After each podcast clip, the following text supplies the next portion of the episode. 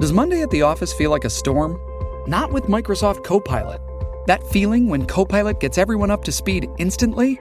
It's sunny again. When Copilot simplifies complex data so your teams can act, that sun's shining on a beach. And when Copilot uncovers hidden insights, you're on that beach with your people and you find buried treasure. That's Microsoft Copilot. Learn more at Microsoft.com/slash AI for all.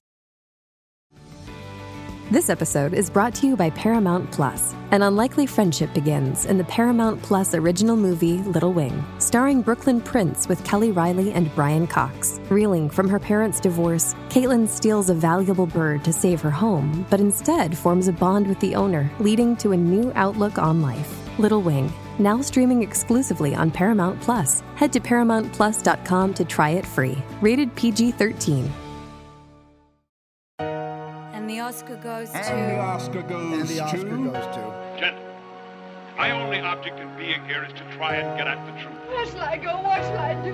He's looking at you, kid. Frankly, my dear, I don't give a damn. could have been a contender. Fasten yourself. I could have been somebody. They can only kill me with a golden bullet. What have I done? Call me Mr. I'm Tibbs. gonna make him an offer again. All real Love is, is too weak a word for I, I loathe you. No, I loathe you. I, I love you. I did as instructed. Don't laugh! If there's something wrong, it's wrong with the instruction. This ain't reality TV! Respect it and validate it. Remember that's what you told me. It's time, Robbie. Welcome to the Next Best Picture podcast. And the Oscar goes to Parasite. Hello, everyone. Welcome to episode 186 of the Next Best Picture podcast. I am your host, Matt Negley. A time of recording 11:09 a.m. on March 22nd, 2020. Uh, we are all in self-imposed quarantine right now.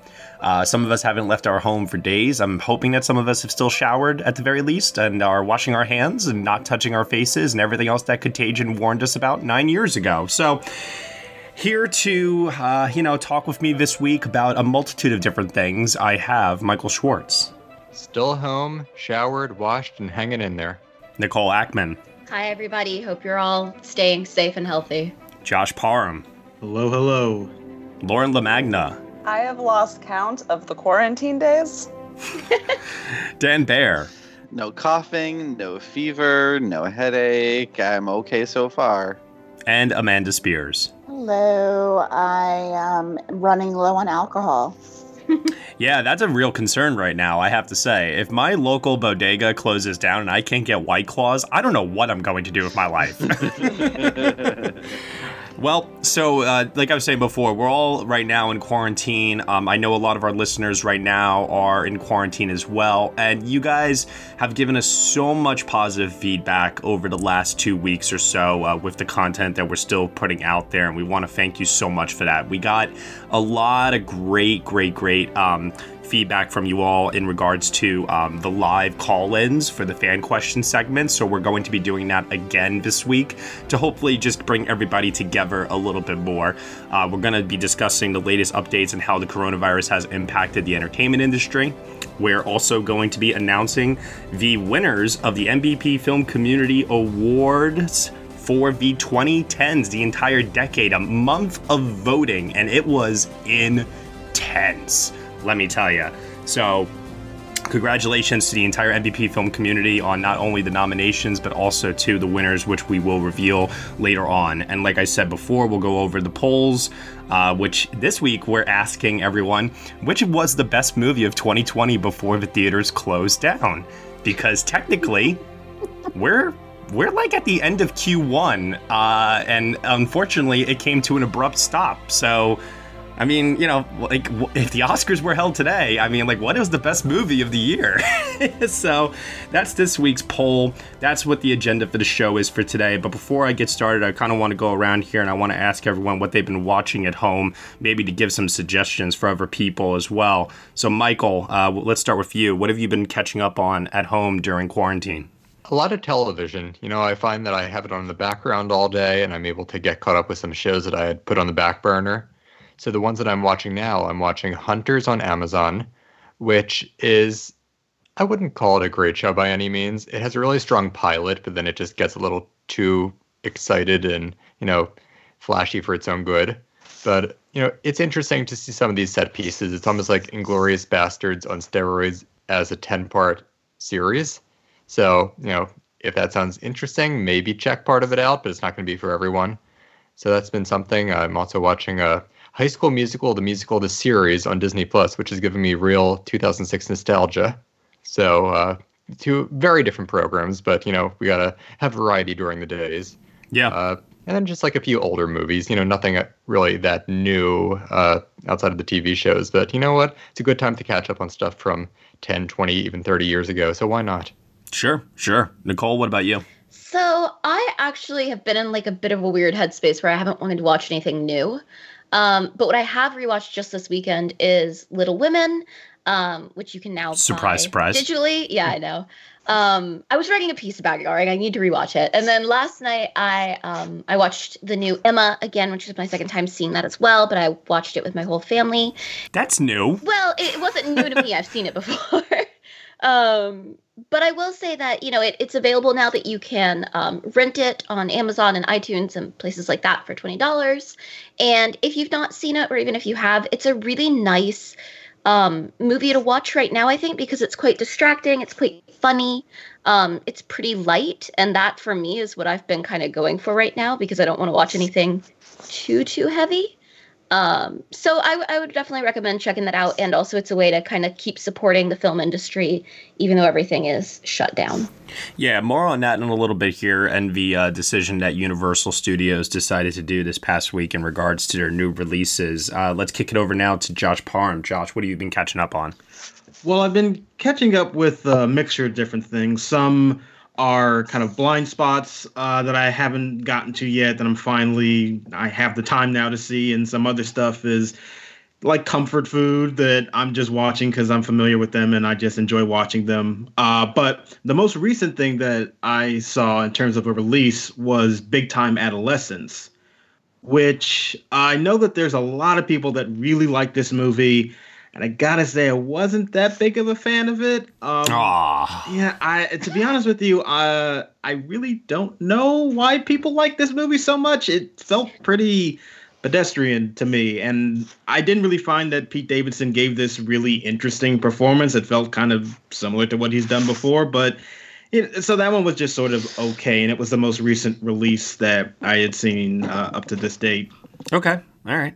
Uh, Lauren, what about you? I have been catching up on um, not so light things, which might not be a smart idea, but um, I saw uh, Swallow, which is on Amazon, not for twenty dollars. It was something a lot cheaper than that, and I yes. loved that movie. I think it's a great little character study that's psychological, a little scary, and it's about a woman trying to take control over herself mentally and physically in a patriarchal society. Which I love that stuff. Um, I rewatched A Quiet Place. I'm sad about A Quiet Place too, and it still is amazing. Um, I saw Seaberg, which I forget where. I think also on Amazon, and I'm in the minority where I loved it. And um, I also just saw The Hunt because I wanted to laugh, and it was fun. Uh, nice, nice. Okay, Dan Bear. Um, so I too have mostly been watching like sort of comfort food movies for me. Um, you know, older things that I can find on the thing on Netflix or Hulu or Amazon or things that I have on DVD and Blu-ray. Um, but I have watched a couple new things. Um, I watched the to All the Boys I Loved Before sequel because the first one was cute and this one is just as cute. as- yes, as the Dan. first one.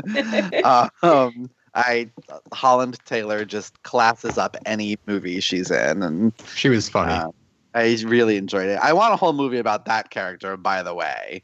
Please. Um, she's Oh. delightful. um, I also watched um, the the 1995 version of Emma because I haven't seen it since it came out, and that was really nice and very very 90s period film. oh yeah, I guess I also watched that. Dan and I were texting last night. While we, we we watching were. it. we were texting about Emma for hours. see, you guys can still see even if you're not with people, you can still watch programs together. Oh yeah, you heard about this whole like Netflix uh, group binging thing I uh, think that they me and my have. friends are gonna do that with Hook soon. Yeah, Oh. there you go. I need for um I need for Disney Plus to come out with a version of that. Like yeah. Um, I also I did watch um, new things. I watched uh, Blow the Man Down, which is on Amazon, an Amazon original. It's a movie that I had um, heard some good things about when I was at uh, Toronto last year, and it is very enjoyable. I wish that it had been a miniseries because it does a fantastic job creating this world that you could really get lost in, and then it only spends 90 minutes there. Um, but it it's really good, really well done. If you're a fan of Margot Martindale, especially, Yeah. I highly recommend it. Um, but yeah, great movie, uh, chock a block with great character actors and uh, great sense of atmosphere too. I, I really liked it. Yeah, I really like that movie too. Yeah, I want to just say for the record that like anything that nowadays that's like coming out on VOD that gets a pretty firm recommendation. Um, this is the time to really, really check those films out because what else are we going to uh, watch? You know, t- for the most part, and um, I, I think we could see a bit of a I don't want to say like a resurgence, but more of just a spike in interest um, that could uh, have a ripple effect maybe moving forward for VOD releases because just because it goes to VOD doesn't mean that it's garbage immediately. There's some really, you know, interesting stuff on there sometimes. And the the last thing I so I did not rewatch this movie this week, but uh, f- separately, um, like lots of different family members have watched Parasite now that it's available on VOD and they have nothing to do, and I have had at least like three to five separate conversations with friends and family members this week about that movie and how great it is. So people are getting on the hype train still. nice, nice. And Amanda, what about you? What have you been catching up on this past week? I decided to rewatch Succession season two because it's amazing. Always a good idea. Yes, Jeremy Strong deserves an Emmy. I agree. Oh my God, it's so worth the binge if you have the time. What we all have the time just to get to that last five minutes. I watched the Octavia Spencer miniseries on Netflix. Oh, how was that? It struggles with what it wants to be. Okay. She's amazing in it. and this is not the uh, one with Aaron Paul, right? Uh, No, no, that's this on is Apple. this- okay, the gotcha. CJ Walker uh, about uh, the first black woman who was a, a millionaire from hair products. Interesting. So I watched that on Friday, and uh, yeah, I watched the Star Wars movie again. the Rise of Skywalker? Yes, Ugh, why? Um, I wanted to give it a sec- I wanted to give it a second chance. And Uh, that's fair. That's fair.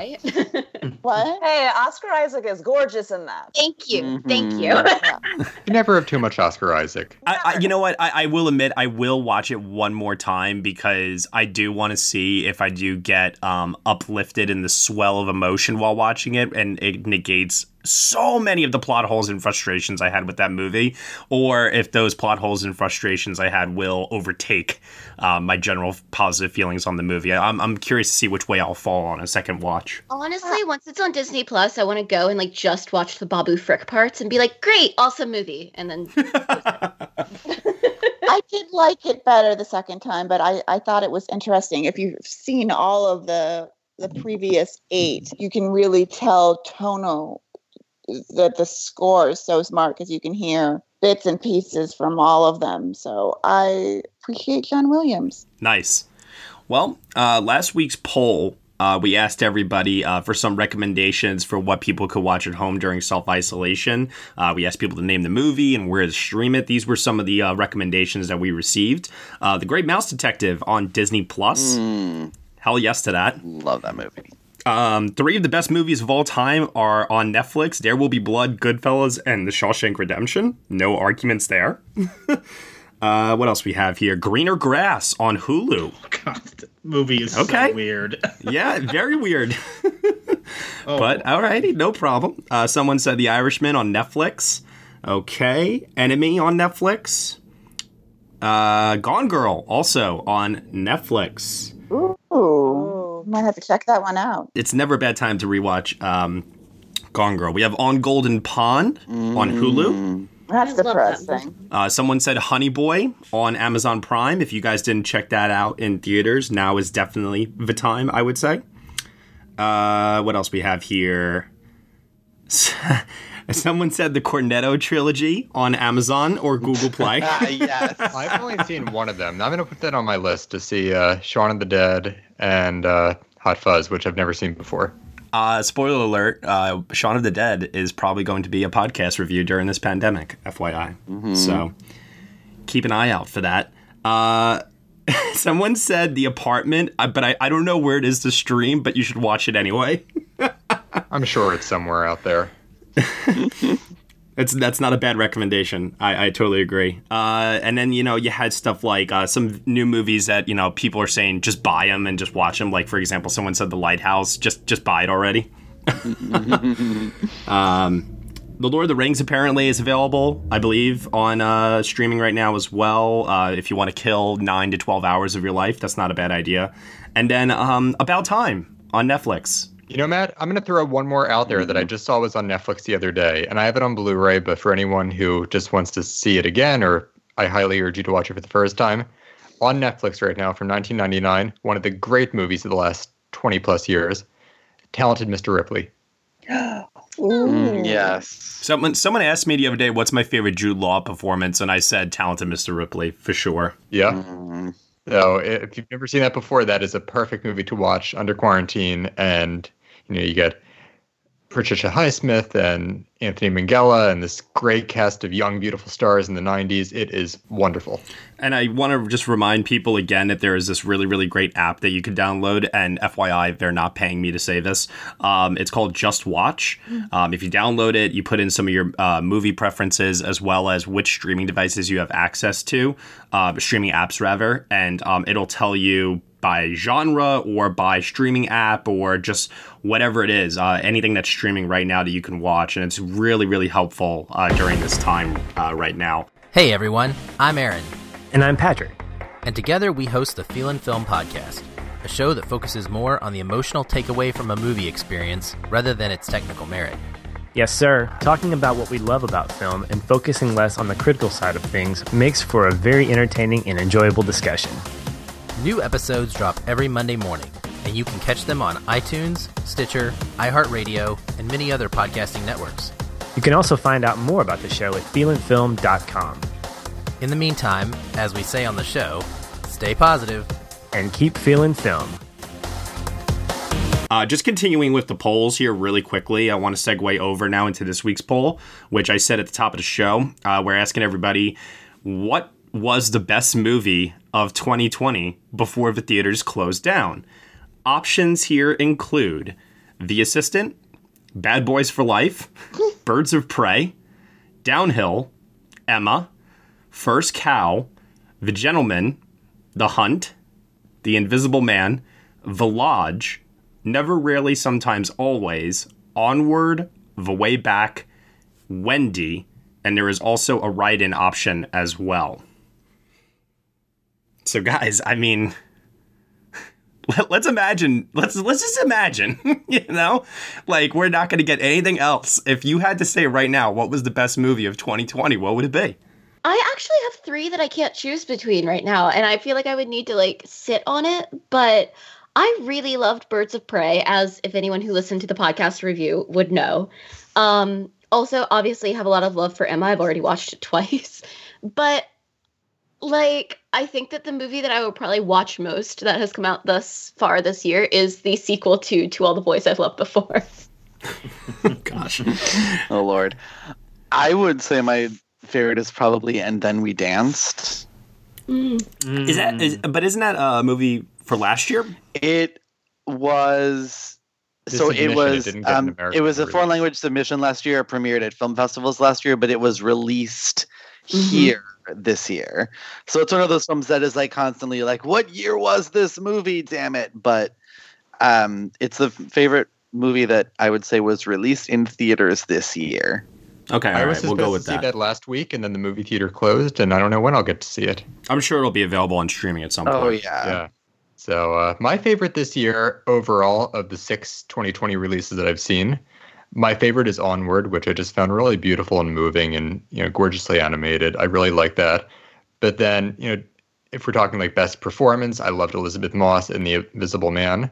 And best documentary I've seen so far this year, Nicole, you're gonna love this. Was uh, Miss Americana, the Taylor Swift documentary on Netflix, yes, which is so well done and just examines this cultural figure from a whole new lens and it's really worth watching even if you've never heard a single one of her songs it's just an interesting portrait How into is this that physically possible? I'm I was sorry. gonna say, if you've never heard a Taylor Swift song, please come talk to me. I'd like to know how you. and i have heard a taylor swift song not speaking for myself here but if you just go in totally blind you'll still find something to enjoy And FYI, Taylor Swift was right, people. Okay, she got her name cleared this week. Yes, just want she to throw that out was, there. I've been saying it since the day that first happened, and I feel so vindicated. sweet justice all around. Uh, I, I I actually struggled with this quite a lot actually because uh, there's really nothing that I saw um, that got a theatrical release because there are things at Sundance that I would say definitely I'd be like holy crap this is like top tier best of the year status, but I can't count those for this. So the one movie that I kind of can because it was the last, literally the last movie to play in theaters for like what two days before the theaters closed would be Never Rarely Sometimes Always. I think that is probably um, my number one film of the year that was released so far in theaters, followed uh, closely behind uh, with uh, I would say you know, I gotta say, The Invisible Man, you know, for a genre film was freaking fantastic. And for anyone that's getting a chance to catch up on it now, um, it's definitely worth uh, checking out for sure. Mm. Well, uh, I would just like to say that I am very proud to be one of the literal dozens who saw The Lodge in theaters. Yeah.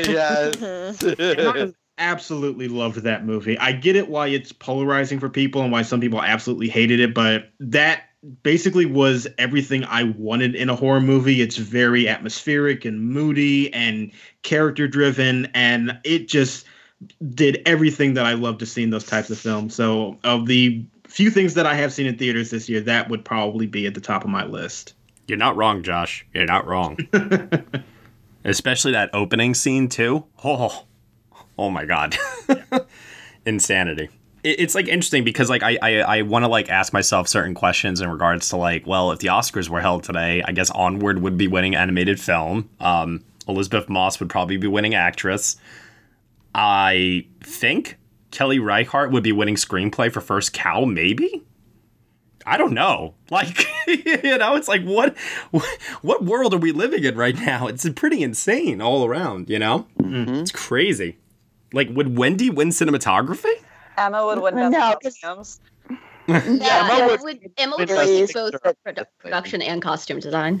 Oh, hands I down. would see that happen. Netflix would like release a film, like ten, would release like Mank right now, and then it'd be like, oh, Gary Oldman, yay! Would, would Oh, push Miss Americana for song and documentary. But can Mm-hmm. There you, you go. imagine a world where Margot Robbie is campaigning for Harley Quinn?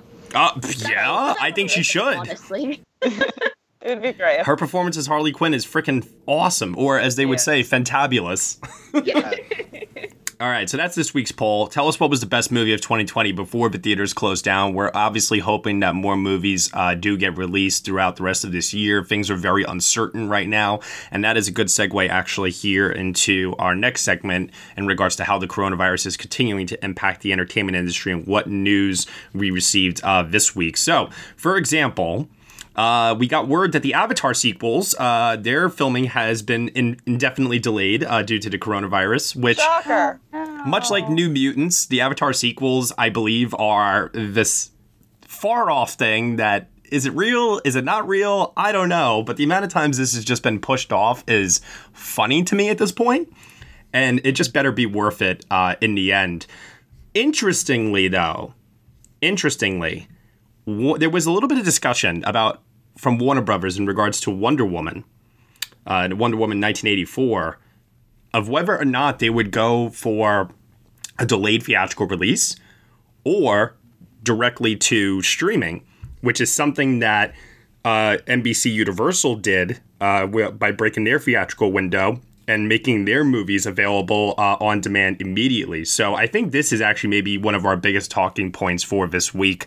I want to get everyone's thoughts on, you know, what should the studios be doing right now? And what kind of uh, impact will that have on the future of just theatrical releases in general? Uh, should a precedent be set? I just think it's important, first of all, to recognize that there's a huge difference between taking the things that were already in the theater, like The Invisible Man and Emma, and putting those um, onto streaming, and taking a film that hasn't released yet and putting that straight to streaming. You know what I mean? Because people are trying to like equate them, and I don't think that's the same thing at all. I would And I agree with also- that. And I also don't think that they would put movies on streaming sites that have the potential to make a lot of money. Wonder Woman made a Mhm. lot of money. And it's already made it already had advertisements. So there are the studio already spent money. So that's why I don't think they have to be stupid to put it on streaming. I think Wonder Woman can totally make a billion dollars. So they just push it. This is why Black Widow's date is still MIA. That's why No Time to Die moved. That's why Fast and Furious moved. Those guys aren't going to end up on streaming sites because the studios already put money into advertising it and they know it has the potential to make a lot of money. Yeah, I think for smaller films, it it might be better, honestly, because Hmm. then New it's Mutants going get a can go lot to Disney Plus. Yeah, sure. But i- if you, I think I saw the Kumar Kumal Manjani. I I don't know the name of it. Issa Rae. Issa romance. Rae, the lo- the Lovebirds. Yeah, I'm like that makes a lot of sense because I know for no other reason than the fact that I can't leave my house. I can go make some popcorn. I can watch it on a Friday night. It's it. I I think you're going to get more eyes viewing it. So for smaller, well, for people that aren't aware, uh, the Lovebirds got acquired by Netflix this week, essentially, um, after it was supposed to bow at uh, South by Southwest, which was canceled. So that was a movie that was never intended to be a Netflix film that Netflix is coming to the rescue of, and that that's actually like a perfect type of film for Netflix, I think. You know, for them to be picking up and saving during this time. yeah, but what if it's like um, an amazing film and now it's going to get all these Golden Globe nominations and it's Kumail Munjani's like next, you know, writing nomination. It, you and, and then at least you know people are going to see it, and everyone in Hollywood's probably going to watch it because they've got nothing else to do with their time. Yeah. This might be what helps Netflix finally win Best Picture. I mean, Netflix also has created a hundred million dollar fund to help creative uh, the creatives during uh, this time that have been affected by the coronavirus. So they're Yeah. really stepping up in a very major way because their stock price has gone up. They're one of the companies that's benefiting so much from this. So it's good to see that they are taking um, action to still help out the filmmakers and the films that are having a harder time during this pandemic. Yeah, it's really nice to see a bigger company like that actually stepping up. And I do think that that will go also hopefully a long ways in terms of, you know, earning them even more respect in the industry. Uh, another big uh, piece of news here is that Can is officially Can sold I knew you were going to do that. or postponed, whatever you want to call it. I just couldn't pass up the technically opportunity to use a pun there. Yeah. Yes, it'll still happen one day. Yeah, they announced it pretty much uh, a little bit earlier than uh, people were anticipating, but obviously, with how quickly things are happening at the moment, uh, it was now or never. And I, yeah, there's no way. I mean, I think we all knew that there was no way it was happening, but now the question is are we being optimistic with things like South by Southwest, Tribeca, can uh, maybe being pushed to the summer, or should we all just kind of brace ourselves for the summer uh, being, you know, Has Just- Venice this been is it. canceled yet? Venice hasn't canceled. no, no. Well, Venice is all the way like at the end of Au- August. I, I don't think they'll announce that maybe until we get to like maybe say June, July, June. I would say June. Okay. uh, is probably when we'll get an announcement on that, depending on how things are going by then. But this is the world we live in now. Yep. Uh, it's very, very possible that the entire slate of movies that were supposed to come out this year uh, through the festivals um, are all going to be pushed off an entire year, potentially. Yeah, well, I we'll feel- have to see. I do feel like at some point festivals are going to have to reconsider just how they operate through the rest of the year because even if we get through the worst of it in the summer, which, you know, is touch and go, but even if we did, I don't think you can really operate it in the same way with having all of these people there and I can imagine that there's going to be something in place to maybe move a lot of these to digital screenings and make sure that you don't have so many people crowding up these places because I think there's still going to be uh, an alert about not wanting to make the situation even worse. And then I don't know if you guys saw, but in the Hollywood Reporter, it was um, uh, reported this week that the Academy uh, is having now internal discussions about what they're going to do. And I guess the question then becomes, what do you think they are going to do? No, it just depends on how long this lasts. You know, if we find that society is starting to revert back to normal around late summer, then, you know, it's like not really anything changes. And the movies that were delayed in March, April, and May are, you know, probably going to be, you know, just scattered throughout the fall. So I don't think it's really going to shake up the Oscars too much unless we do see this going in to September, October, and such the Oscars have they have time. It's not it's okay to discuss it, but I don't think they should be taking any measures until late summer. They have so much time in my opinion. Yeah, I think they need to operate on a wait and see because I and I agree with that. Um as much fun as like Birds of Prey it, it was uh, how many films are released this time of year even up and through like July that are Oscar contenders? Not many. Not a yeah. lot. Yeah, so they. I mean, there are a few on the calendar, but There's not as many as you'll see later in the year. Doolittle for best visual effects, people. Let's go. Oh God, no. Let's go. seriously but speaking, in June you there's have. Hmm. There's not a lot. There's not a lot of films that are going to be disturbed mm. by this, as far as like the big players are concerned. So, it, it, I agree. If it's if we're back to quasi normal in October or November, then I think they don't need to panic. It's going to be difficult though because there's a lot of movies that are actually in production right now that have had their filming delayed that were aiming for that later uh, release towards the end of year. Right, like something like The Last Duel is definitely not happening in 2020 now. Right. Well, that was never going to happen anyways, probably. well, that's Ridley Scott. He could do that in an afternoon. That's true. That's true. Still, it, it, was slated for December 25th. So. No, I actually do think he's going to be able to pull that off because uh, All the Money in the World didn't start shooting until July of 2017. That's true. Yeah. If so, Hmm. he pulls it off, he's the best director. Just give but I think what you might see the Academy deserve. do is if there are movies that are just delayed and can't, you know, finish by November, December, then maybe we see a world where the Oscars go to March and they just extend the deadline to maybe late January, e-, early February. Yeah. I think that makes eligibility. sense. I think we'll do. Um, I think we'll do something fun over the next uh, week or two because this is officially the end of Q1 of 2020, and we'll probably take like these movies that have already been released and people have seen, and we'll maybe do a, a fun uh, community poll on uh, vote for the best actor, the best screenplay, the best. You know what I mean? Uh, that might be a little fun. So maybe we'll have our own little. Um, uh, pre Oscars uh, for 2020 ceremony just in case. My Margot Robbie campaign starts now. There you Ewan go. Mc- Ewan McGregor for Best Supporting Actor. Let's. oh it. my God! Yes. Although my my supporting actor award goes to Hugh Grant for The Gentleman. Just throwing that out there. that that's a good one. Yeah. Alrighty. So now uh, moving over to speaking of the community. The MVP Film Community Award winners for the 2010s. All right, everyone, brace yourselves. Lots of categories, lots of nominations. I got a lot of feedback from a lot of people saying that this was incredibly difficult for them to uh, pick winners for. What did you guys think? Was this really hard? Yeah, it's really yeah. hard. nominees per category, yeah. There's a lot of great stuff to choose from. Yeah, yeah. So we voted on these as well. Uh, this is uh, this is it. This is time to uh, reveal um, the winners here and kind of reflect back on the last uh, ten years of movie making because what else do we have to do right now? Right? Might as well.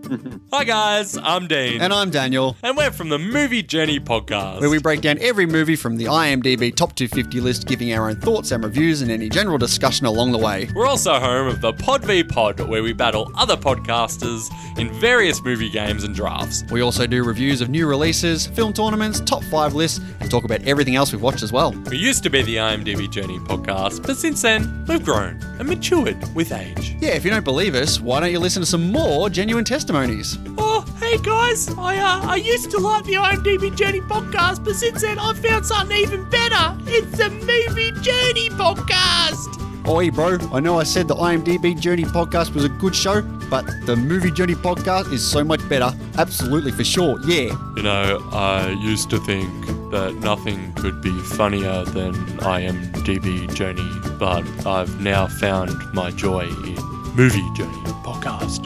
The IMDb Journey podcast is nothing compared to the Movie Journey podcast. Absolutely love this podcast. oh, amazing testimonies once again. Absolutely legit and real. Of course. And if you still don't believe those testimonies, go ahead and check out the show for yourself by searching for the Movie Journey podcast. You can find us on all your favorite platforms, including iTunes, Spotify, Stitcher, and Podbean. So come along and join our journey. First category Best Original Song. Nominees are Call Me By Your Name, Mystery of Love, Coco, Remember Me, Frozen, Let It Go, The Greatest Showman, This Is Me, Inside Lewin Davis, Please Mr. Kennedy, La La Land, City of Stars, Moana, How Far Will I Go, Selma, Glory, Skyfall, Skyfall, and A Star Is Born, Shallow. What do you guys think? That is a Shallow good won. list. Yeah, but Shallow clearly won. I, eh, I would. I was in charge of this. Please, Mr. Kennedy would win in a landslide. I Let It Go is the most iconic song of the past. Yeah, Twenty Yeah. years I'm a ago. slave to Dina Menzel, so I'll vote for her with anything. So normally I only announce a winner and a runner-up, but because there's more uh, nominees for these than we typically do, I'm going to announce two runners-up. So we'll have a bronze, a silver, and a gold. like the Olympics might have had. There you go. so in third place for best original song of the decade. Oh, and just for the record, we had over uh, 1,400 votes overall for uh, these awards. So I want to just uh, say a quick thank you to the community for that. So. Nice. Mm-hmm. In third place for Best Original Song, it is Skyfall from Skyfall by Adele. I'll take it. Second place, Mystery of Love from Call Me By Your Name. Oh, it's a Those good Call one. Me by your name stands. They are always coming out. God works hard, but the Call Me By Your Name stands work harder. and number one, uh, you guys correctly predicted it. It is Shallow from A Star is Born. I will admit, it is a good karaoke banger, especially if you're doing it as a duet with somebody. It's fun. I like it. I love it. By the way, I just want to say the one song that was truly snubbed from that list, No Dames from Hail Caesar. Hmm. you Yes. would, Michael. oh my god, uh, that should have earned Channing Tatum an Oscar nomination. He was so hilarious.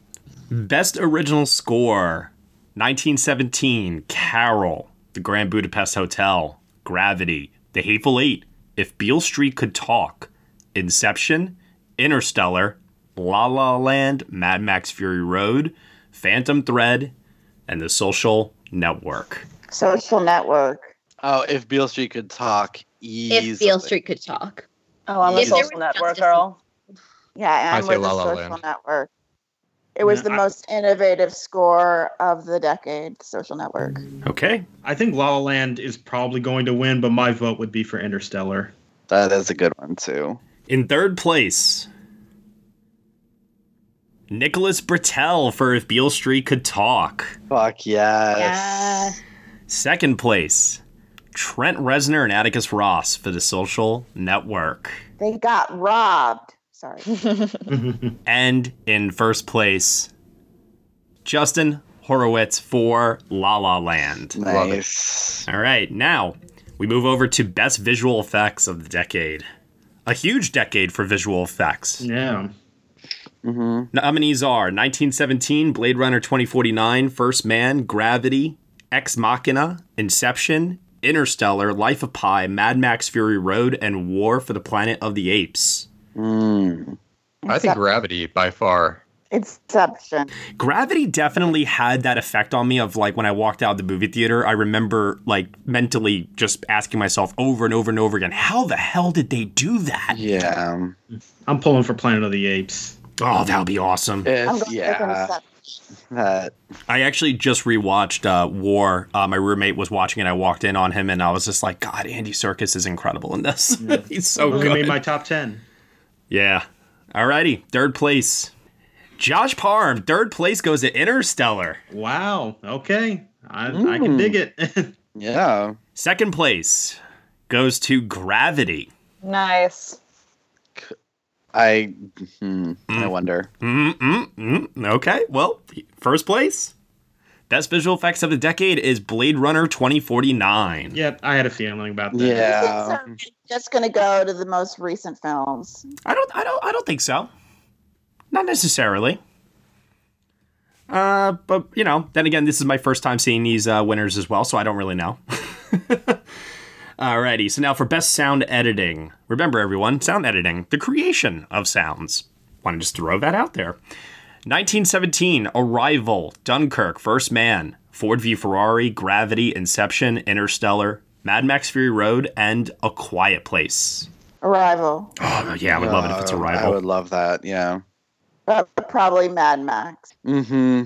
I mean, I voted for Mad Max, so Okay, third place here is Arrival. Eh. Yeah. Awesome. Yes. Good on you, community, for getting that up there.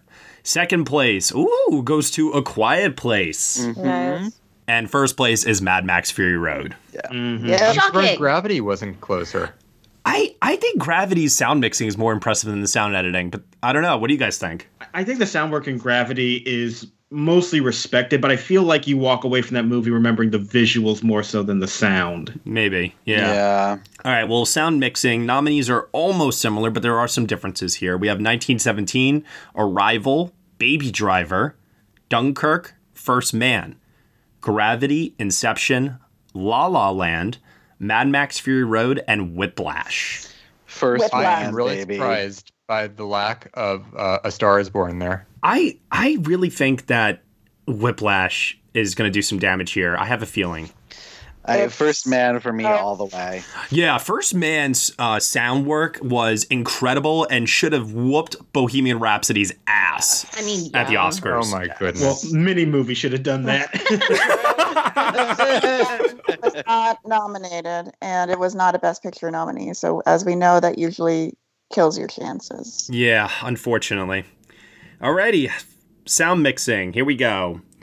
Uh oh, fun times. Oh, we have a tie for third place, and it is a tie between La La Land and Baby Driver. I love Baby Driver. Good. So deserving. Number two, runner up is Whiplash, and number one is Mad Max Fury Road. Wow, one film sh- swept the the sound categories. What a surprise! It's like the Oscars all over again, right? Best makeup and hairstyling. We have Bombshell, Border, Dallas Buyers Club, Darkest Hour, The Grand Budapest Hotel, Guardians of the Galaxy, Les Miserables, Mad Max Fury Road, The Revenant, and Vice. Of an that interesting list, I- Of that list, I'd probably give it to Border, honestly. Border's Dallas Buyers Club. I yeah, Dallas Buyers Club. I, I don't. I mean, the cool thing about Dallas Buyers Club is that they did that on such a minimal budget. like three hundred dollars. Yeah. It is good work, but I also have to say that while it might be a predictable choice, I do think that the entire world building of Mad Max is just one of the most impressive things I've ever seen. Yeah, it's true. In third place for best makeup and hairstyling of the decade, we have Guardians of the Galaxy. Oh. Okay, I can dig that. Yes, comic fans. Second place, Wes Anderson's The Grand Budapest Hotel. I love that movie. I'm not ha- upset about that at all. and first place, uh, with the biggest spread so far in votes, uh, so far is Mad Max Fury Road. Overwhelmingly took 37.7% of the entire vote. Yeah. I I think we're gonna see a Pretty Mad iconic. Max week like we did at the Oscars. Maybe, maybe, maybe with just the ca- tech categories. Because let me tell you Yeah. something, competition in some of these, uh, when we get like closer to above the line, gets insane. really intense. Yeah. You know, I just have to give a shout out. It wasn't nominated by us, but I do love the work in The Iron Lady. Really? Oh my God, the transformation there. I don't like the movie, but I think her transformation was outstanding. Yeah. The old age work is really good, but half of that is Meryl. Like Yeah. half of that is just her acting. Again, bad movie, but just from a pure makeup standpoint, absolutely. I, I think that was one of the best of the decade. Costume design. Nominees are Black Panther, Carol, The Favorite, The Grand Budapest Hotel, The Great Gatsby, Jackie, Little Women, Mad Max Fury Road, Phantom Thread, and The Shape of Water. That's a really strong lineup. I'm going to That- say It really Carol all the way. Shape of I'm gonna do Carol or Black Panther. Mm-hmm. I think with the shape of water, it's because the uh, the fish uh, monster, you know, look is a costume. Uh, That was a costume. Yeah. Yeah. yeah. I, I think Black Panther's taking this. Yeah. Yeah. I have a feeling it's Black Oh Panther. yeah, that one's. All right, let's take a look. Let's see. Uh, third place goes to the Grand Budapest Hotel. Um, Yeah. okay. Those are stunning. Second place goes to Phantom Thread. That makes sense. It's a movie about costumes. It's got Thread in the title.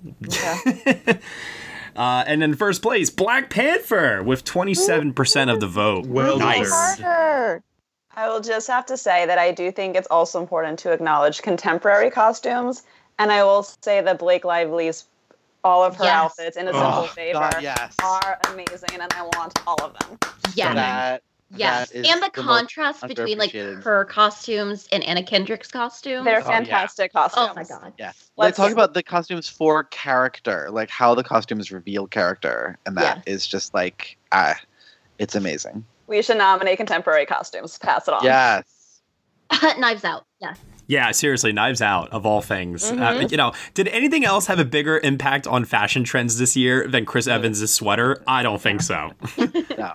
Best production design: Blade Runner 2049, The Favorite, The Grand Budapest Hotel, Her, Inception, La La Land, Mad Max Fury Road, Once Upon a Time in Hollywood, Parasite, Roma, and The Shape of Water. I think for Her. reasons I Once almost think you have to have upon a a tie. You almost need a tie between the Grand Budapest Hotel and Mad Max. Her is the most brilliant production design. Retweet. It- Like I, I can't even. That movie is so freaking gorgeous. I, I voted love for the Grand Inception. Budapest Hotel. I think Inception's got pretty good production design. Yeah, I think it deserved to win that year over uh, Alice in Wonderland. Oh yeah, I think the production design in Inception is incredible, and also is weaved into the actual narrative of the movie. Yeah. Hey, it's Kaylee Cuoco for Priceline. Ready to go to your happy place for a happy price? Well, why didn't you say so? Just download the Priceline app right now and save up to 60% on hotels. So, whether it's Cousin Kevin's Kazoo concert in Kansas City, go Kevin, or Becky's Bachelorette Bash in Bermuda, you never have to miss a trip ever again. So, download the Priceline app today. Your savings are waiting. Go to your happy place for a happy price. Go to your happy price, Priceline. This episode is brought to you by Paramount Plus. Get in, loser! Mean Girls is now streaming on Paramount Plus. Join Katie Heron as she meets the plastics and Tina Fey's new twist on the modern classic. Get ready for more of the rumors, backstabbing, and jokes you loved from the original movie with some fetch surprises. Rated PG 13. Wear pink and head to ParamountPlus.com to try it free. Okay, let's see what we got here. Uh, ooh, man, it was really, really close for third place here, but let's see. Uh, okay, third place goes to Parasite. Second place goes to Mad Max Fury Road. And the winner for Best Production Design of the Decade is the Grand Budapest Hotel with 29% of the vote. It's hard to argue with that. Awesome. Grand Budapest getting a lot of love here. Well, in the text, yeah. Best film editing. Uh, we have Arrival, Baby Driver, Dunkirk, Gravity, The Irishman, La La Land, Mad Max Fury Road, Parasite, The Social Network, and Whiplash. Now, what lost to Mad Max? I, I love all these movies, but like Mad Max and Baby Driver are on a whole other Mm-hmm. level in terms Oh, of. editing. I would say either Whiplash or The Social Network. I think those are the flashiest of edited films. All right, let's see. Whiplash's final 20 minutes deserves all the Oscars it won. It's true. Okay, here we go. Third place goes to Whiplash. All right. Deserved higher. Second place. What do we have in second place here? Ooh. Second place goes to Parasite. Oh. Okay. Recency bias for the win. And first place with not a huge blowout, FYI, because votes were pretty spread out. Uh, first place does go to Mad Max Fury Road, which, I mean, like Dan said, it's one of the best edited films of all time. Yeah. You just can't argue with it. Uh, cinematography. This Oof. is a tough list. My God. Oh, I don't even know where to begin here. 1917, Arrival, Blade Runner 2049, Birdman, Inception, La La Land, The Lighthouse, Mad Max Fury Road, Moonlight, The Revenant, Roma, and The Tree of Life. My lord. Tree of Life is still the most beautiful film of this decade. The Revenant. Ugh. Revenant's pretty good. Hmm. I think I went with Roma for this one. I mean, they're all so amazing, but like it is obviously the tree of life. But again, they're all so amazing. Hmm. Third place is La La Land. Yes. Okay. Second place is 1917. Heck yeah. Okay. And first place with 24% of the vote is Deacons again with Blade Runner 2049. We love Deacons. Justice for Chivo. How- yeah, where is Tree of Ah, Tree of Life was in fourth place. Damn it. Wow. Paul. Yeah. This is the category that hurt me the most. Best original screenplay Oh, Oh, of the decade. Help. We have Birdman, The Favorite, Get Out, Her, Inception, Knives Out, Manchester by the Sea, Marriage Story, Once Upon a Time in Hollywood, Parasite, and Spotlight. That's pretty. Her and the favorite. Her, yes. Yeah. For me, hard. 100. trying to choose between Marriage Story and Knives Out like hurts me because it's like the two different sides of my personality at war. All I'm saying is that the favorite needs um revenge from what had happened at Oscar night. yes. Mm. Just saying. I do love Inception though. I like went a with lot. Parasite. Third place. Lauren, you got your revenge. Good. The favorite. Yes. Thank you, community. Second place goes to Spike Jones for her. Yes. Oh, That is God, yes. community. Oh, fuck, yes. You guys made me so happy this morning. God, that movie is so fucking special. I'm so happy. First place? Recency bias? Or is it really the best? Parasite. It's really the best. It's both. Recency bias. Little little split opinion there. Okay. Well, well, let's uh, let's keep it going. Let's see what happens with adapted screenplay. We have 12 Years a Slave, Arrival, Call Me by Your Name, Gone Your Girl, winner. Lincoln, Little Women, Moneyball, Moonlight, The Social Network, and The Wolf of Wall Street. Call Oh me by your name. no one will ever guess what I'm rooting for here. I'm in love with Aaron Sorkin, so again, I follow that man to the ends of the earth. Yeah, for me, Yeah, it's pretty I- easy that it's Social Network. I mean, it's be the social network, but I think Call Me by Your Name fans are going to push it over the top. Moonlight all the way. That movie is is perfect. Third place is Moonlight. Yes. Second place, Call Me by Your Name. Aw, my Timothy people delivered. First place with 32% of the vote goes to Aaron Sorkin for The Social Network. Community, I love you. The right film won. Eh. And Justice for Gone Girl, which came in fourth place, I'll just say. Yeah, that was Should have been the adapted screenplay winner of 2014. that movie it was so incredible. Best debut director. Ari Aster for Hereditary, Bo Burnham for Eighth Grade, Ryan Coogler for Fruitvale Station, Bradley Cooper for A Star Is Born, Robert Eggers for The Witch, Oh. Alex Garland for Ex Machina, Dan Gilroy for Nightcrawler, Jordan Peele for Get Out, Olivia Wilde for Booksmart, and Ben Zeitlin for Beasts of the Southern Wild. Oh my god, this is so hard. Yeah. Hmm. This was the hardest category. I'll go. I'm going with Bradley Cooper. Ben Zeitlin. I love Beast so much. He's so yeah, it's so special. Mm-hmm. It's tough between that and uh, Bo Burnham for eighth grade though, because that is Also Oh. special. Yeah. I feel like Ryan Coogler delivered after his uh, debut performance, so I'm going to say Ryan Coogler. Third place goes to Ari Aster for Hereditary. Okay, Makes sense. Second place, Maybe it's time to let the old ways die. Oh. Oh. No. goes to Bradley Cooper for A Star is Born. and first place with 30% of the vote goes to Jordan Peele for Get Out. Mm-hmm. It's tough to argue with that. Best breakout performance of the decade. Timothy Chalamet for Call Me By Your Name. Might as well You don't stop need reading it that. right now. Lucas Hedges from Manchester by the Sea. Aw. Dangle Kaluuya for Get Out, Brie Larson for Short Term 12, Jennifer Lawrence, Winter's Bone, Lupita Nyong'o for 12 Years a Slave, Florence Pugh for Midsummer, Margot Robbie for The Wolf of Wall Street, Jacob Tremblay for Room, and Alicia Vikander for Ex Machina.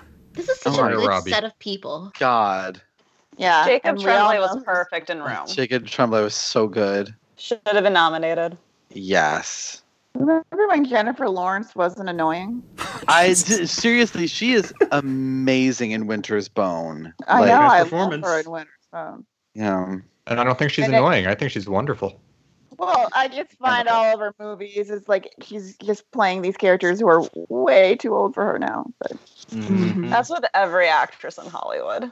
It's true. It's so annoying, but yeah. All right, third place goes to Florence Pugh for Midsummer. Yay! That's not for Little Women, Nicole. I know, but I love her. Well, and I it's watched- also I not watched her that breakthrough. movie for her. I was Okay. gonna say I I, I want to like throw some shade at the community for this. Lady Macbeth is Florence Pugh's breakthrough role. All right, And So she's better in that than in Midsummer, which is saying something. You know, she deserved the Oscar, I think, for Little Women, but her best performance now is her Instagram live series where she cooks. Oh my god! Her God, yes. Oh, second place Joy, watch them. goes to Lupita Nyong'o for Twelve Years a Slave. Oh yeah. Um, oh yeah. First place with thirty four percent of the vote is Timothy Chalamet for Call Me by Your Name. Yay! Yeah. And look, we make fun of the stands, but I mean, come on, it's sort of hard to argue about a breakthrough for Chalamet with that movie. he deserves this. Best voice performance of the decade. We have Will Arnett for the Lego Batman movie, Josh Brolin for Avenger, Avengers Infinity War, Tom Hanks for Toy Story 3. By the way, I'm hoping that Tom Hanks is getting better. It seems like uh, things are progressing for him and Rita Wilson right now, which is really nice.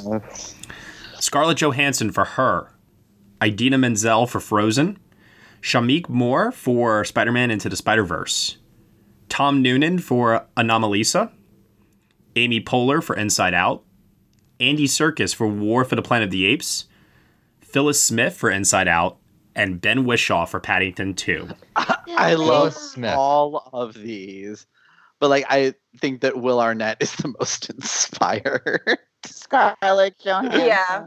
In case you forgot, high key her stand, and I do think that this is Scarlett Johansson's best performance. This is maybe my favorite set of winners so far. Third place goes to Ben Wishaw for Paddington Hmm. Okay. 2. Well, obviously, you know my pick, so. I love that voice performance. Second place goes to Andy Serkis for War for the Planet of the Apes. And with 34% of the vote, it wasn't even close. Scarlett Johansson for her. Good girl. I just want to say before we move on from this category that Tom Noonan in Anomalisa is not only my personal pick for supporting actor in 2015, he is my personal pick for my favorite supporting actor of the decade. So I just want to shout that out. If you guys have not seen Anomalisa yet, highly recommend checking that out. Oh yeah, and I really think that his work in it is just so incredible because he has to do this very difficult thing of sounding like having all his characters sound the same but different at the same time. At I don't know how he was able to do it, and I am amazed every time I watch that movie. Best youth performance of the decade. We have Eller Coltrane for Boyhood, Elsie Fisher for Eighth Grade, Roman Griffin Davis for Jojo Rabbit, Noah Jupe for Honey Boy, Daphne Keene for Logan, Thomas and McKenzie for Leave No Trace, Brooklyn Prince for The Florida Project. Oh, God. Haley Steinfeld for True Grit, Jacob Tremblay for Room, and Quivenjane Wallace for Beasts of the Southern Wild. Yes. the correct answer is Jacob Tremblay. The correct answer is Elsie Fisher. The correct answer is any of them because I love them all. It's true, yeah. Oh yeah, this is such a tough so good. category. Yeah, it was So really I- hard for me not to vote for Jacob Tremblay, but I had to give it to Haley Steinfeld. But I will say Daphne King killed it in Logan. Yeah. All right, guys. This was uh, very tough, very, very close. Um, yeah, I mean, I'm happy with whoever would win this one because this is just, this is incredible. Yeah. Third place goes to Elsie Fisher for eighth grade. Mm. Yes. Second place goes to Roman Griffin Davis for JoJo Rabbit. What a cutie. Oh, tiny so, thing. so good. And with 21% of the vote, Jacob Tremblay for Room wins Yeah. Best Youth Performance of the Decade. And I will just say, I recently rewatched The Impossible. I have no idea how old Tom Holland was, but boy, that kid was great. So Yes, good. completely agreed. Everyone in that movie is actually really good. Mm-hmm. Yeah. Honestly. Uh, best Supporting Actor of the Decade Mahershala Ali for Moonlight, Christian Bale for The Fighter, Willem Dafoe for The Lighthouse, Yes. Michael Fassbender for 12 Years a Slave, Richard E. Grant for Can You Ever Forgive Me, Philip Seymour Hoffman for The Master, Song Kang Ho for Parasite, Brad Pitt in Once Upon a Time in Hollywood, Sam Rockwell for Three Billboards Outside Ebbing, Missouri, and J.K. Simmons in Whiplash. You know, I, love a lot of them. So hard. a lot of good so choices hard. there, but Oh my Category. favorite, my favorite was left off the list, and that is uh, Tommy Lee Jones and Lincoln. Yeah. It was so, Oh, so so, good. great. My But of choice would that have to be our friend Richard E. Grant. I love Richard E. Grant in that movie so much. Yes, friend of the site, Richard E. Grant. I, Uh, but I, it's hard for Christian Bale and J.K. Simmons because I loved their such big performances. Yeah. I'm gonna go with J.K. of that bunch. Hmm. Yeah, I think I think J.K. is gonna run away with this. Um, that that that performance has such a huge impact on people every time they watch it. Well, Oh, Matt, this will make you happy. I voted for Defoe. One note. Uh, no, not one note. Think about the scene where he talks about the former student to the class. Come on, we're gonna rewatch that movie for our 2014 retrospective, Dan, and I will prove you wrong. I'm kidding. All right, here we go. Partially. Third place. oh, oh, Oh my oh, god. sorry. Third place goes to Willem Dafoe in The Lighthouse. Yes. That's what I voted for. Fuck yes. Ah. Second place goes to Mahershala Ali for Green Bo- oh, Moonlight. Sorry. Don't even. Green Book's a better performance. I wouldn't have been mad. Oh, Michael with the controversial opinion. No, it is for Moonlight. To clear the air. First place with 34.4% of the vote is J.K. Simmons for Whiplash. I'm shocked. Best Supporting Actress of the Decade.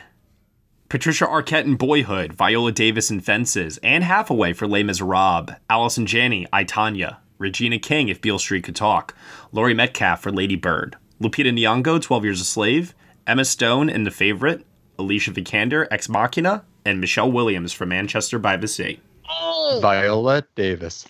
Emma's She's not supporting. This was Michelle and Anne so were the hard. true supporting. Yeah, see, Emma and Viola are leads. So I um, would Oh, well, they're love for nominated here. Lori. I was gonna say it, the community voted how the community voted. I, I you know, it, all we can do is educate, right?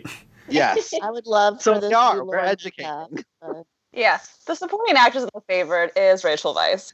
True. Yeah. Okay, let's take a look here. Ooh, very close. Wow, super Justice close. for Lori Metcalf. Oh my gosh.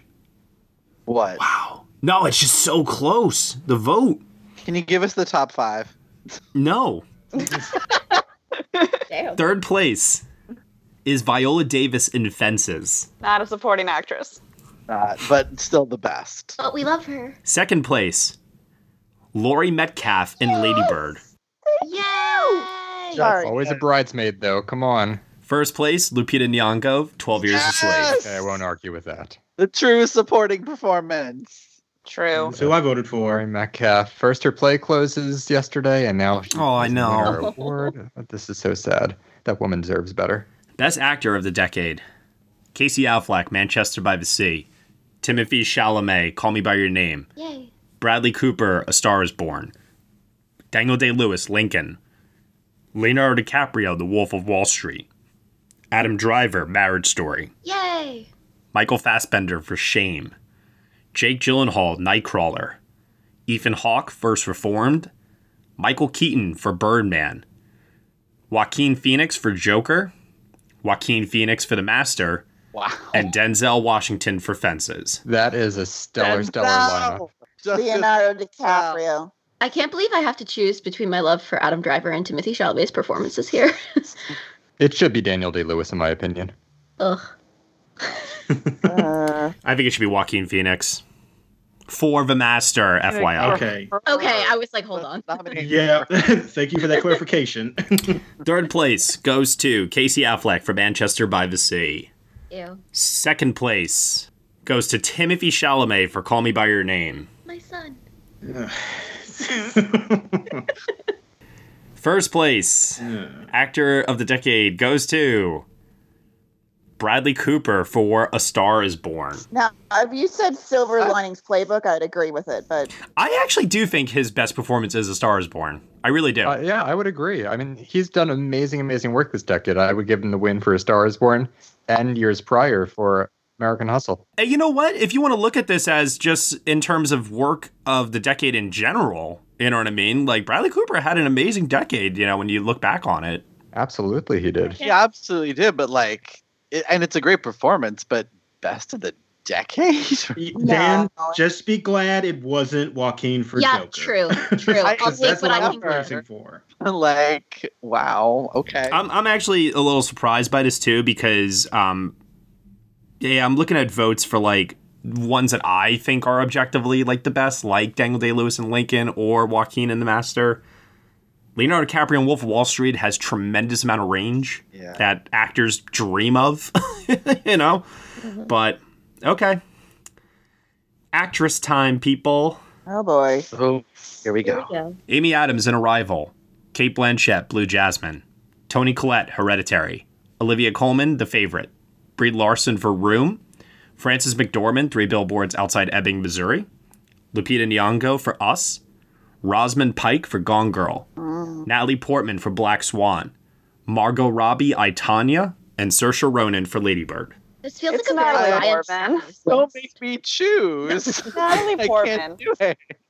No, Natalie Portman's in for the Natalie wrong. Portman or Olivia Colman. Natalie Portman for Jackie. Mm-hmm. Oh, ugh.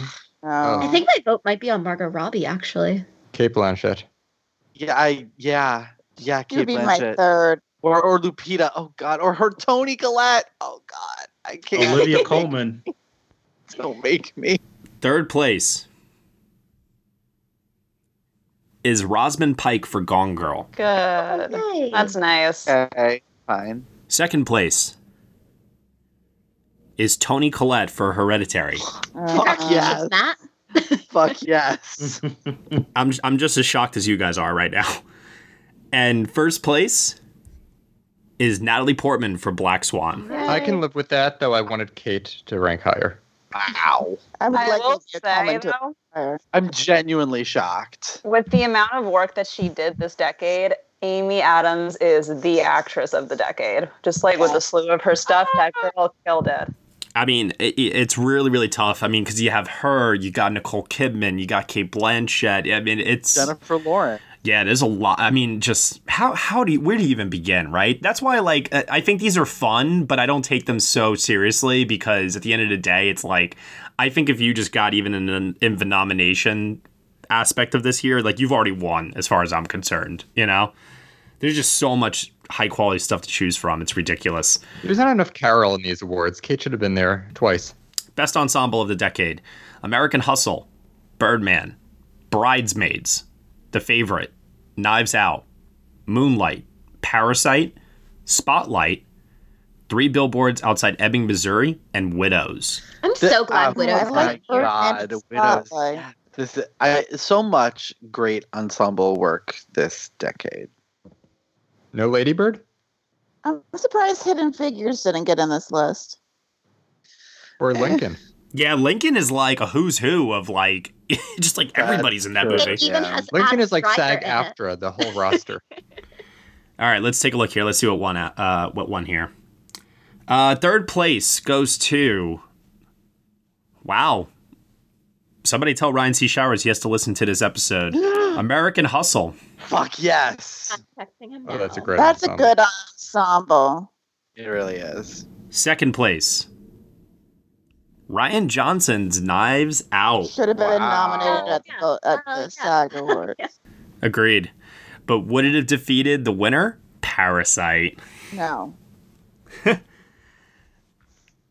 Alrighty. Oh wait, what? I agree with that. Wait, is that actually the winner? Yeah, yeah, yeah. yeah, I'm sorry. Uh, Parasite won. Okay. Which I agree with. I think that that is the definition of a really great ensemble where every single person is not only great individually, but they work so well together. I agree with that. Yeah. Uh, best director of the decade: Paul Thomas Anderson for The Master, Damien Chazelle for La La Land, Alfonso Cuarón for Gravity, Alfonso Cuarón for Roma, David Fincher for Social Network, Greta Gerwig for Ladybird, Barry Jenkins for Moonlight, Bong Joon Ho for Parasite, Sam Mendes 1917, George Miller Mad Max Fury Road, Christopher Nolan for Inception, Jordan Peele for Get Out, Martin Scorsese for The Wolf of Wall Street, and Denny Villeneuve for Arrival. I would love to see a tie between God. Damien Chazelle and George Miller. I'm surprising Uritu didn't make the list, but um, I think his movies are way too divisive amongst people. Yeah. I, I'm going to go with the social network. I, I'm missing Lor- Yorgos Lanthimos for anything in this category, I uh, ditto Dan. I love his work on The Favorite so much. and the Lobster too. Fuck it, killing of a sacred deer while we're at it. All right, here we go. Uh, third place, Damien Chazelle for La La Land. Yes. Second place, George Miller, Mad Max Fury Road. Second place. Wow. First place, Is it Bong? Bong Hai? Bong Joon Ho for Parasite. I thought George Miller had that wrapped up. Me too.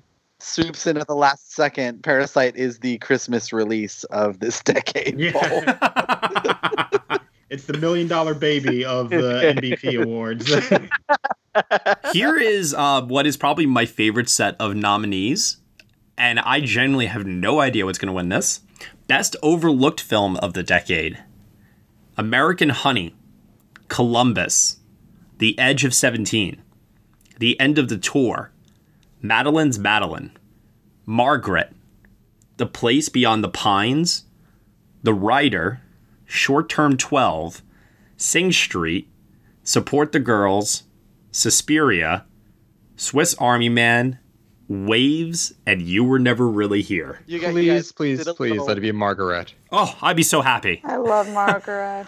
I would be so happy. I'm patiently Dear waiting God. for Anna Paquin and Kenny Lonergan to do another project together. I, I kept it inside, but I let out the biggest gay gasp you have ever heard when you said Sting Street. I love that movie so much. wow. Wow. This is um this is pretty insane. This is the most uh, competitive um poll so far. This is wild, guys. Here we go. Wow. Okay, third place goes to Sing Street. Yeah! Second place goes to You Were Never Really Here. And for first place, believe it or not, there is a tie. What? Hmm. Yep. The tie is between Short Term 12 Good. Yeah, I like that movie. and Luca Guadagnino's Suspiria. Justice yes. for Jeannie Berlin. Oh my god. Oh my god, you guys do have no idea how happy I am right now. Oh man, best sci-fi horror film of the decade.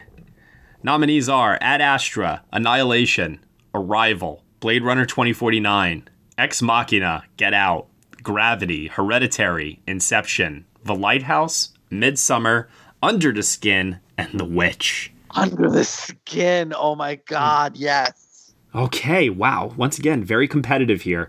Uh, third place. Her is sci-fi. Is it? I I get. I mean, I suppose, right? It but yeah. All right. Well, it's not here. So, third place goes to Arrival.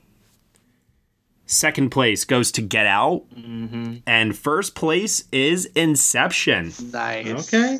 Good, good for them for picking something a little not in the last three years. So Yeah. Best comedy film: Twenty One Jump Street, The Big Sick, Birdman, Booksmart, Bridesmaids, Eighth Grade, The Favorite, Grand Budapest Hotel, Ladybird, Ted, and The Wolf of Wall Street. I'm sorry, eighth grade is not very funny. I mean, it is but it's not a comedy. I'm so glad that the Big Sick made it onto this list. I love the Big Mm-hmm. Sick. The favorite is very funny. Favorite is very funny. The Favorite is hysterical, and The Favorite is also the third place winner. Good. Second place is Ladybird, Yay! and first place is The Grand Budapest Hotel. Hell yeah, Sarah Sharona. uh, best action film of the decade. Mad Max Fury Road, Mad Max Fury Road, Mad Max Fury Road, and Mad Max Fury Road. Um, all the films that will probably lose to Mad Max Fury Road, I haven't even looked at the results yet, are 1917, Avengers Endgame, ba- uh, Baby Driver, Drive, Dunkirk, Edge of Tomorrow, John Wick Chapter 3, Parabellum, Mad Max Fury Road, Mission Impossible Fallout, The Raid Redemption, Skyfall, and Snowpiercer. Shout out to I Edge love Tomorrow. Snowpiercer. Snowpiercer is great too. Edge of Tomorrow is genius. Snowpiercer is on Netflix. It's a Bong Joon Ho movie. So if you're like, I he made Parasite, and you want to see another one of his films, I highly recommend it. It's great. Octavia Spencer, Tilda Swinton. Oh, Tilda. Chris Evans. Chris Evans. Awesome movie. Chris Evans should have won Best Actor for that film. Third place, 1917. Yay! Okay. Nice. Second place,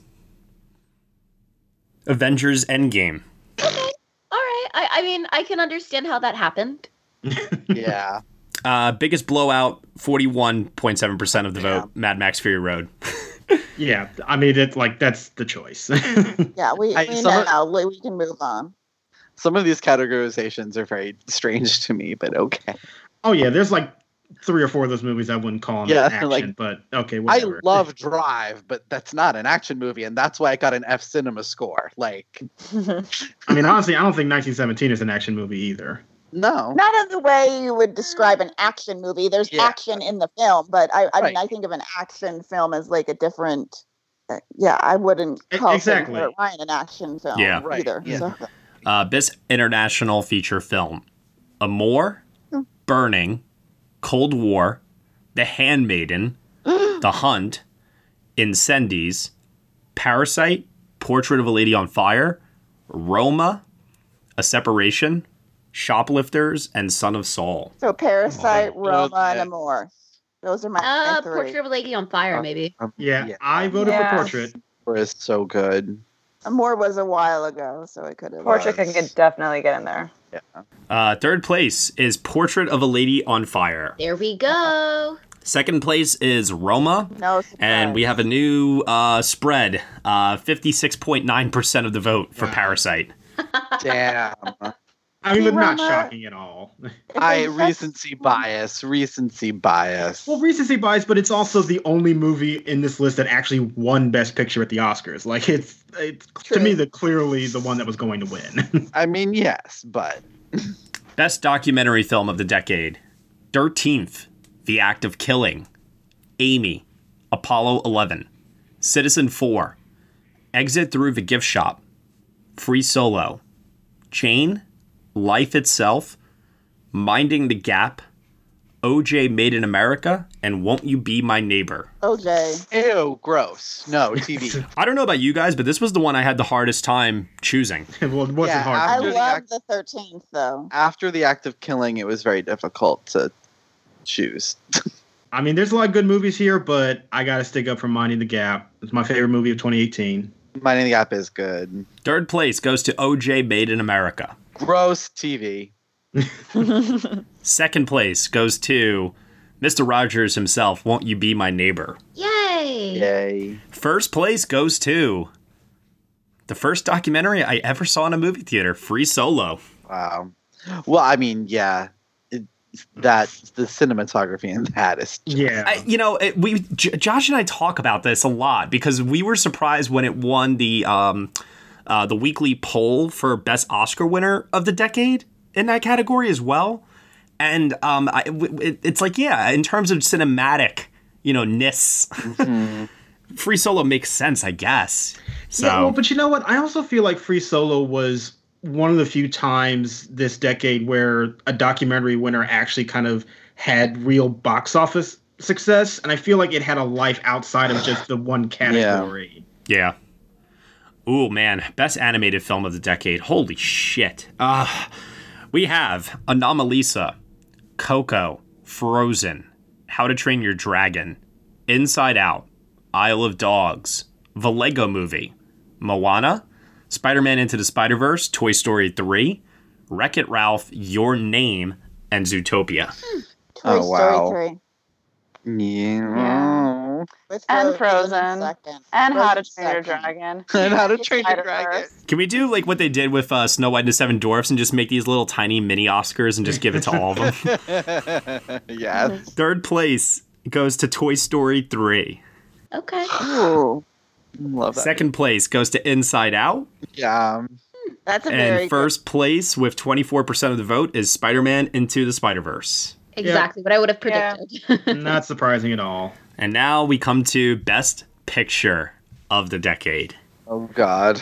Nominees are 12 Years a Slave, Arrival, Birdman, Boyhood, Call Me By Your Name, The Favorite, Get Out, Her, Inception, Inside Lewin Davis, Ladybird, La La Land, Mad Max Fury Road, The Master, Moonlight, Parasite, Roma, The Social Network, Whiplash, and The Wolf of Wall Street. I am so glad Inside Lewin Davis is on this list.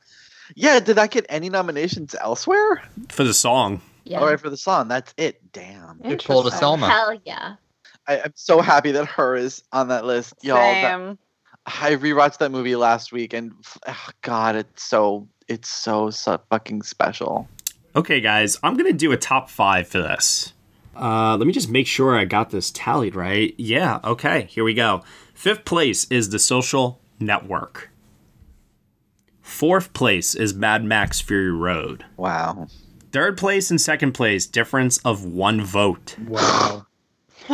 Guys, I don't know if this is just like this is something that's just like just meant to be forever. Cause like I said, difference of one vote. Third place is Moonlight, and second place is La La Land. wow, my god! You can't make this shit up. It's wild. Linked forever.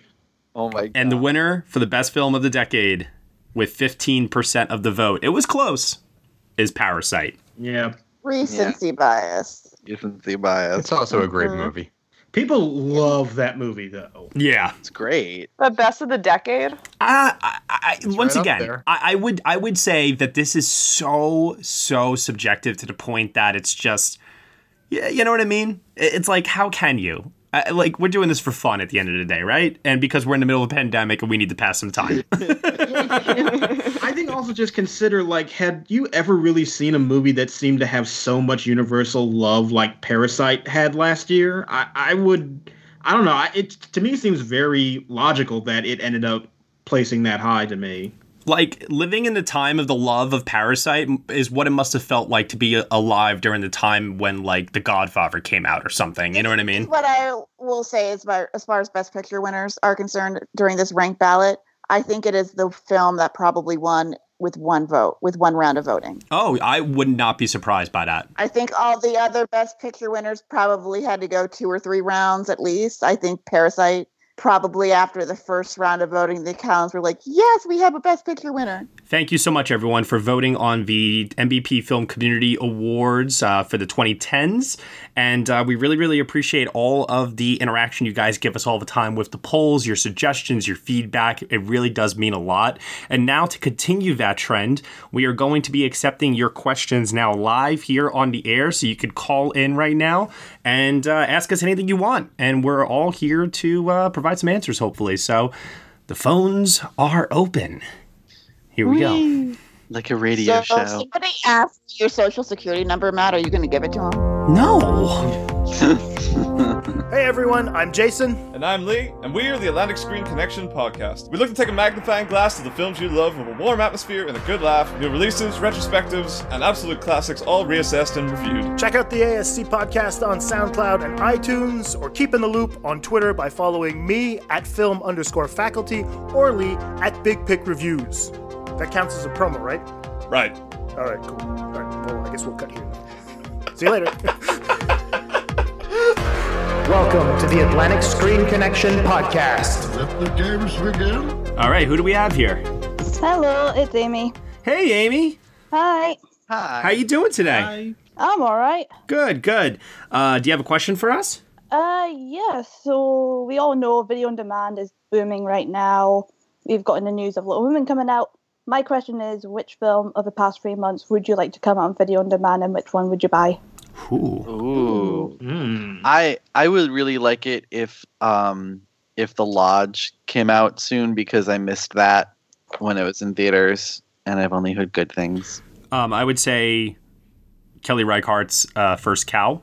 I was looking forward to that. Yeah, and uh, Eliza Hittman's uh, Never Really, Sometimes Always, because those were two Yeah. films that are really good female directors, small movies that need our support, and they need it now more than ever. I Yeah, want what to he said. see. I want to see Promising Young Woman. Yeah. Oh my God. I want you all to see that. I want to see it so badly. Same. Mm-hmm. Still my number one favorite film of the year. I'll I'll go a little a- as far as like a rental that I'm looking forward to because I missed it in the theater. I want to see Just Mercy. and then, I then love as like a, just a fun escape film that I might buy, I might buy um, Rocket Man because I could watch it multiple times and never get really tired of it. Well, there's nothing stopping you right now. I know I've got all the time in the world. There you go. what about you, Amy? What would you pick up? Well, in the UK, we still don't have a beautiful day in the neighborhood because it came out in January. So I think that's like my pick or Portrait of a Lady on Fire, which I'm still obsessed with. Uh, God. Those are great picks. Yeah. Mm. That Criterion Blu ray coming soon. I know. I know. My first Criterion. Oh. I am so excited to pick that up and watch it again. God, yes. I cannot tell you all. Better the second time around. Okay, cool. Amy, thank you so much for calling in. I hope that you're uh, doing well uh, right now through this pandemic. Well, my cafe just got shut today, but uh, might still have to go into work. Oh, Because no. Oh, there's been a lot of backlash against my company going on Twitter, which is fun to read. Jesus. Mm. Yeah. Well, stay healthy, stay safe out there, wash your Yeah. hands, and hopefully we'll all get through this together, right? Thank you very much. Alrighty. Take care. Bye. Hello, Brian. Hello.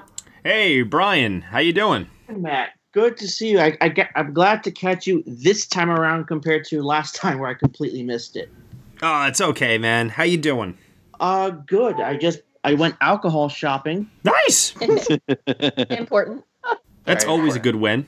yeah, because I because Florida may, may be the next to go stay at home, so I got I got plenty of booze with me. There you go. So for those that don't know, uh, we're being joined right now uh, by uh, Brian. Uh, how do I say your last name? Suspielis. Suspielis. So Suspielis. Uh, he writes for In Session Film, and I am always gushing over his classic cinema uh, articles that he posts on there, mostly tied to the Criterion uh, channel. Uh, Brian, uh, you have the entire team here, or at least a good chunk of the team. Uh, what question do you want to ask us? Well, pardon the indulgement because uh, Criterion Channel's doing its own thing, putting out all new content. So I'm curious, you know, from tho- for those who watch it, uh, what are your kind of the ones you are you want to see the most that have just recently uh, been released? Oh, you mean like okay, so what movies that have recently been added to the Criterion channel? Yeah, like I know they just put up Eric Romere's uh, six moral tales. Mm-hmm. I know they put up, you know, in honor of uh, Max von Sydow's uh, pass after his passing movies um, with him. So plenty of Bergman. Uh, the one I just saw that Criterion released on their Blu-ray DVD collection uh, is Until the End of the World. That's a Oh yeah. four and a half. Was it 4 Mm-hmm. hours? Four and a half Yeah. hours. That one's insane. no, it was incredible. So good. So I just pulled up, guys, the list here uh, for the list of movies that Criterion Channel has added for April 2020. Uh, we have Snow Trail, Drunken Angel, Stray Dog, Rashomon, Wedding Ring, Scandal, The Idiot, uh, The Life of um, Oharu, Seven Samurai, I Live in Fear, uh, The Lower Depths, Throne of Blood. A lot of Kurosawa here. Uh, the Hidden Fortress uh, Yojimbo, High and Low. Yeah, it's like all Kurosawa, my lord. Uh, the Sword of Doom, Red Sun, Europa Europa. Oh, that's a good one. Mm. Uh, Yorgos Lanthimos, Kaneda, Dogtooth, and Alps. Okay, I see you. And uh, looks like they're adding Raging Bull as well. So that's interesting. Um, uh, first of all, is anyone here a subscriber to the Cri- Criterion channel? Just recently, yes. uh-huh. I decided I needed it for the the upcoming however long this is going to be. Yeah, I mean, guys, the list is so so long. I mean, it's like Clute, Shaft, Shampoo, Three Days of the Condor, The Man Who Fell to Earth. Seriously. Yeah, Annie Hall. It's all you need. It's it's it's a classic cinema uh, fan's dream. Honestly, You know, I I cannot don't have a endorse it enough. subscription, But I just want to add there, Shampoo is a really great movie. If anyone hasn't seen it, It's Yeah. so good. I highly recommend it. I actually saw that a few years ago with Lee Grant in the audience. Oh, really? Mm. Wow, nice. That's Yes. cool. I am not a witch. Uh, recently, also got added as well. Oh, that's such a good movie too. I love it. And they're they're doing a Rita Hayworth um, film festival, which is what I'm most excited about right now, honestly. Yeah, and they also have modern movies from recently as well. So, like a couple days ago, I saw uh, Tomboy from Celine. Uh, she, she, I can't remember. Shimama, Shimi- Shimina, Skiyama. Shiyama. Siyama, Yeah. Which is a great film. I haven't seen it in a while, And but great. Uh, the Fits I see is also a modern one. Forty Five Years is another one that's on there as well. Um, they've been doing a really good job lately of getting some more modern films on there. Actually, all around, I'm pretty uh, impressed yeah. with that. They have Marinade's everyone else too, which is really good. You know what? This one. This is the one I want to watch. I'm probably gonna buy this, but I really, really, really want to watch Mikey and Nikki by Elaine May. Ah, good. I've never seen that Elaine before. May, oh my god. So um, that's the one that I'm going to uh, pick out here. I, I would love to watch that because I've heard great things about it. Paper Moon, Tatum O'Neill. That's another one that's listed here. Yeah. Peter Bogdanovich. Madeline Kahn. Doing a whole Bogdanovich thing. Mr. Smith Goes to Washington is on here. Oh, I love that movie. Mr. Deeds Goes to Town. Uh, they're doing a whole German Expressionism thing with Cabinet of Dr. Caligari, Metropolis, The Yeah. Golem, Nosferatu. Yes. If this, like, really, guys, if you love film at all, like, this is what you need for the upcoming quarantine. I, I agree. I mean, there's other great services out there like Mubi, for example, that are really uh, great for people that love uh, non-mainstream cinema. But Criterion Channel, um, it, what I like about Criterion Channel is that it's not just movies in the Criterion Channel, uh, the Criterion Collection, It- rather. yeah. Do you know what I mean?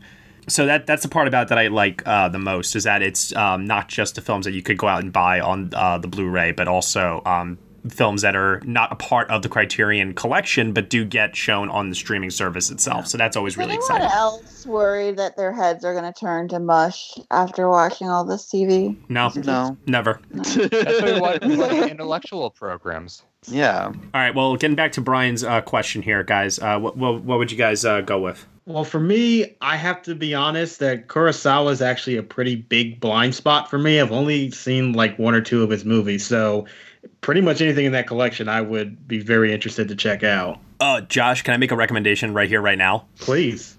High and low. So good. Write that shit down. It is on the list. Lord knows I got the time now. That and Rashomon are like my Kurosawa, like oh, like I just yeah, I've, freak I've out. seen over those movies. Rashomon. That's one of the few that I have seen. Yeah. That's great. I love Throne of Blood, too. What a great title. I know, right? Anyone else? Um, they. I want to point out if anyone saw one of the best films last year, Atlantics. Uh, Criterion Channel has five films by that director, Matty Diop, including Atlantics, on this is on their channel. So Are they shorts or?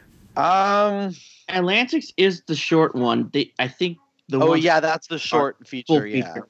yeah. The others are full features. Yeah, but she has the original short that inspired Atlantics, and her other features before the new one. So yeah, Well, hey, once again, Criterion Channel is not paying any of us to say any of this, but holy, holy, holy endorsed. they are a great, great platform, especially for anyone out there that loves classic cinema. So, Brian, really, really appreciate you calling in today uh, and giving us the chance to talk about that. Um, hopefully, there are some listeners out there that can find something to appreciate on there because I'm telling you, I, I I really, really do firmly believe that it's one of the best, best, best, along with like actually, you know, honestly, it should it should be required viewing along with your Netflix, your Disney Plus, and Amazon Prime, etc. In my opinion. So, thank you. No problem, guys. Keep it work. Wash your hands. Stay safe. Stay healthy. Hope all is well. Yep, no problem. Good luck. Good luck. All right, man. Take care. All right, everyone, and that'll pretty much do it here uh, for this week's uh, show. Uh, we really, really appreciate everybody calling in and providing us with uh, some questions to answer this week. Uh, going around here, uh, Michael, where can they find you on the internet? You can find me on Twitter at mschwartz95, and I just want to throw out a little shout out to Stephen Sondheim on his 90th birthday today. So happy birthday to one of the greats. Isn't it also um, Andrew Lloyd Webber's I uh, was birthday about today to too? Use mine to be like, well, it's Andrew Lloyd Webber's birthday. Let's forgive him for cats and move on. Uh, Mm-hmm. That's wild that they're both on the same day. Uh, Nicole, where can they find you?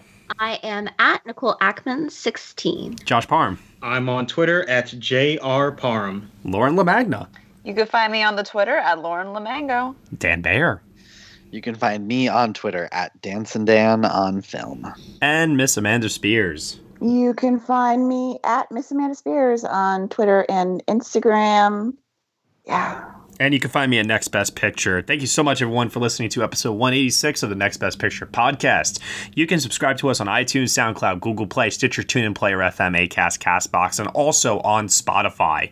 Be sure to leave us a review on Apple Podcasts. Let us know what you think of the show. We really appreciate your feedback and your support, which you can lend on over at Patreon. For $1 minimum a month, you get some exclusive podcast content from us, including our upcoming podcast review of the 1998 Disney film Mulan, which we were supposed to do in preparation for the live action film, but you know, circumstances are being what they are. We're still going to go through with it anyway. And we have some really, really, really, really cool stuff coming to the Patreon for April, May, and beyond with our 2014 retrospective, which I know a lot of us are very, very excited to dive back into that film year, check out some movies. We'll also be doing some audio commentary tracks and other great content there as well. So, once again, $1 minimum a month on Patreon. Thank you so much for listening. As always, stay healthy, stay safe, and we shall see you all next time.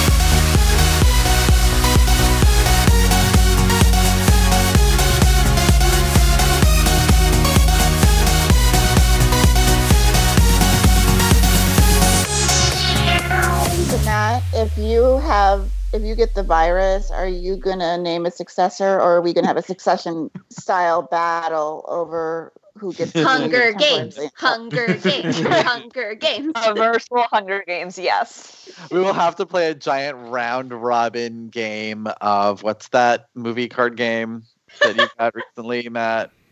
Oh, um, yeah, a cinephile. uh, Yeah, cinephile. Yeah. Mm-hmm. Yeah, we're gonna have to play a massive game of that, and whoever wins gets to take over. I'm warning you all right now. We're probably going to play a game of that at some point on the show. Awesome. You should do it now. It's a lot of fun. Everyone takes a shot if they miss a question. We'll see who's Yes. still sober. Oh, no, I was going to say, if we're going with the succession idea, who's doing the uh, the rap that, uh, what's his name does? Oh, Will Mavity. Yeah. The, the Kendall Roy rap, that's what I mean. With the Lucky Land slots, you can get lucky just about anywhere. This is your captain speaking. Uh, we've got clear runway and the weather's fine, but we're just going to circle up here a while and uh, get lucky. No, no, nothing like that. It's just these cash prizes add up quick. So I suggest you sit back, keep your tray table upright, and start getting lucky. Play for free at LuckyLandSlots.com. Are you feeling lucky? No purchase necessary. Void where prohibited by law. 18 plus terms and conditions apply. See website for details.